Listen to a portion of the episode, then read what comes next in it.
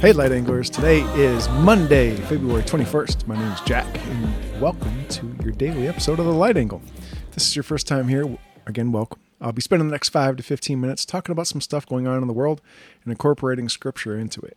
Before we get into today's topic, just a quick reminder please be sure to leave a five star review, rate, like, and subscribe, and whatever else you can do for us on the platform you're using to listen to the show. Here on the light angle, we try not to focus on the left or right angles, but rather try to find the light angle. We want to spread the good news of the King of Kings, Jesus Christ, and use that knowledge to better deal with the negativity we find ourselves living in day to day. Your five star review and sharing of this show with others helps us to better spread the light angle and the Word of God. All right, so a lot of stuff has been going on in Canada, and for the most part, the Freedom Convoy in Ottawa and throughout Canada has been squashed by the Canadian government. They have frozen many thousand uh, bank accounts of people who have received donations for the peaceful protest. Uh, so, also the uh, police has started wrangling up people, and uh, I think in one day alone they put 100 over 100 people in jail just in Ottawa. Uh, there's reports of police being the violent ones and breaking in vehicle windows and grabbing people and pulling them out and clearing out the area. So uh, that Emergency Action Act for Trudeau, he didn't waste any time. He's, he knew there was only 30 days to it, and instead of you know being diplomatic about it and having conversations, he went ahead and just started, you know, locking people up. So that'll squash uh, protest real fast. Uh, not exactly, um, you know, the outcome I think a lot of people were looking for, and it really just goes to show that uh, tyranny is alive and well here in, you know, the uh, North American area. Thank goodness we don't have any crazy freedom convoys or anything like that going on in the US. Oh, wait. Here we go. Timcast.com says American truckers prepare to descend on Washington, D.C. in the Freedom Convoy 2022. uh, the group has set plans to begin their journey from Barstow, California on February 25th and arrived in the capital on March 1st. The group, called the People's Convoy, is organizing truckers who will travel to the nation's capital and demand the Emergency Powers Act to be lifted. According to Chris Marston, they hope to end the mandates in the United States. Marston is the chairman of the American Foundation for Civil Liberties, a nonprofit that advocates for civil liberties. We demand the declaration of national emergency concerning the COVID 19 pandemic be lifted immediately and our cherished Constitution reign supreme, the group said on their website. The group is inspired by the Canadian Freedom Convoy that has gained worldwide attention, calling for Canadian Prime Minister Justin Trudeau to lift the nation's cross border vaccine mandates and more. Maureen Steele, an organizer for the People's Convoy, appeared on War Room, a political talk show and podcast hosted by former Trump advisor Steve Bannon. During her February 16th appearance, she said that a map of the convoy route would be posted to the group's site soon.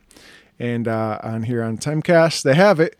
Uh, so it says the little clip says, We are live. We start our convoy on February 24, 25th. We have the dates, times, routes, pit stops, and have everything ready for the March 1st arrival on the National Mall in DC. And it's pretty cool. They actually uh, have it all marked out on a map uh, going through St. Lake, uh, St. Salt Lake City, geez, Denver, Kansas City, Indianapolis, St. Louis, Columbus, all the way through Frederick, Maryland.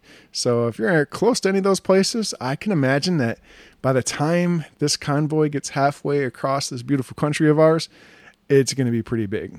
So this is kind of exciting.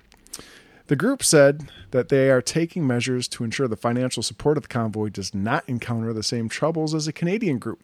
To ensure donations for the truckers won't be frozen or routed to other causes, the People's Convoy is accepting donations directly on its website.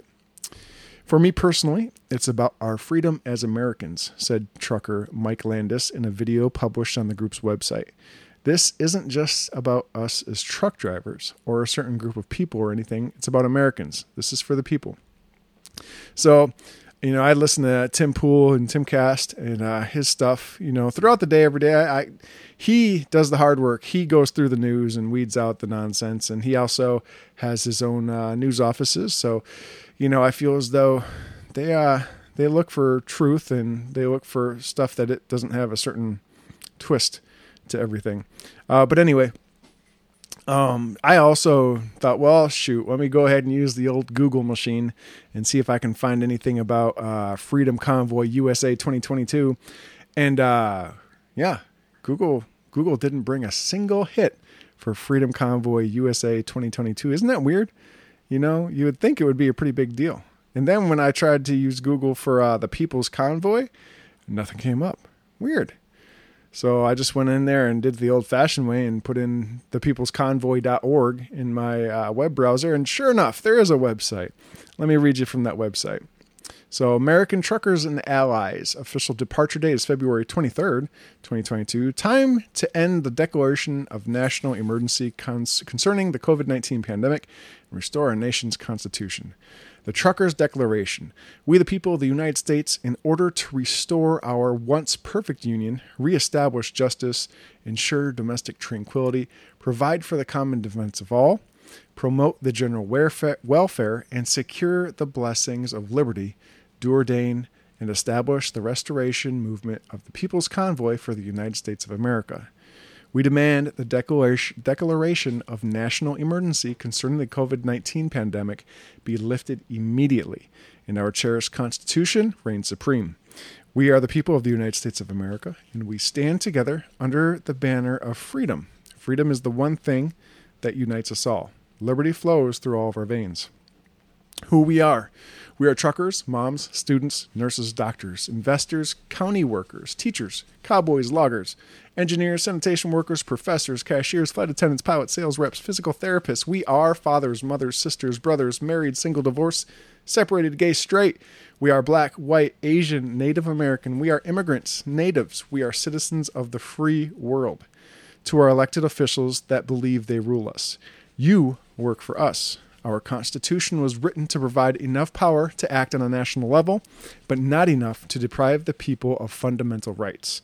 The people are prepared to see this challenge through, as we have seen through all challenges to our freedom in the past, and we will prevail and prosper.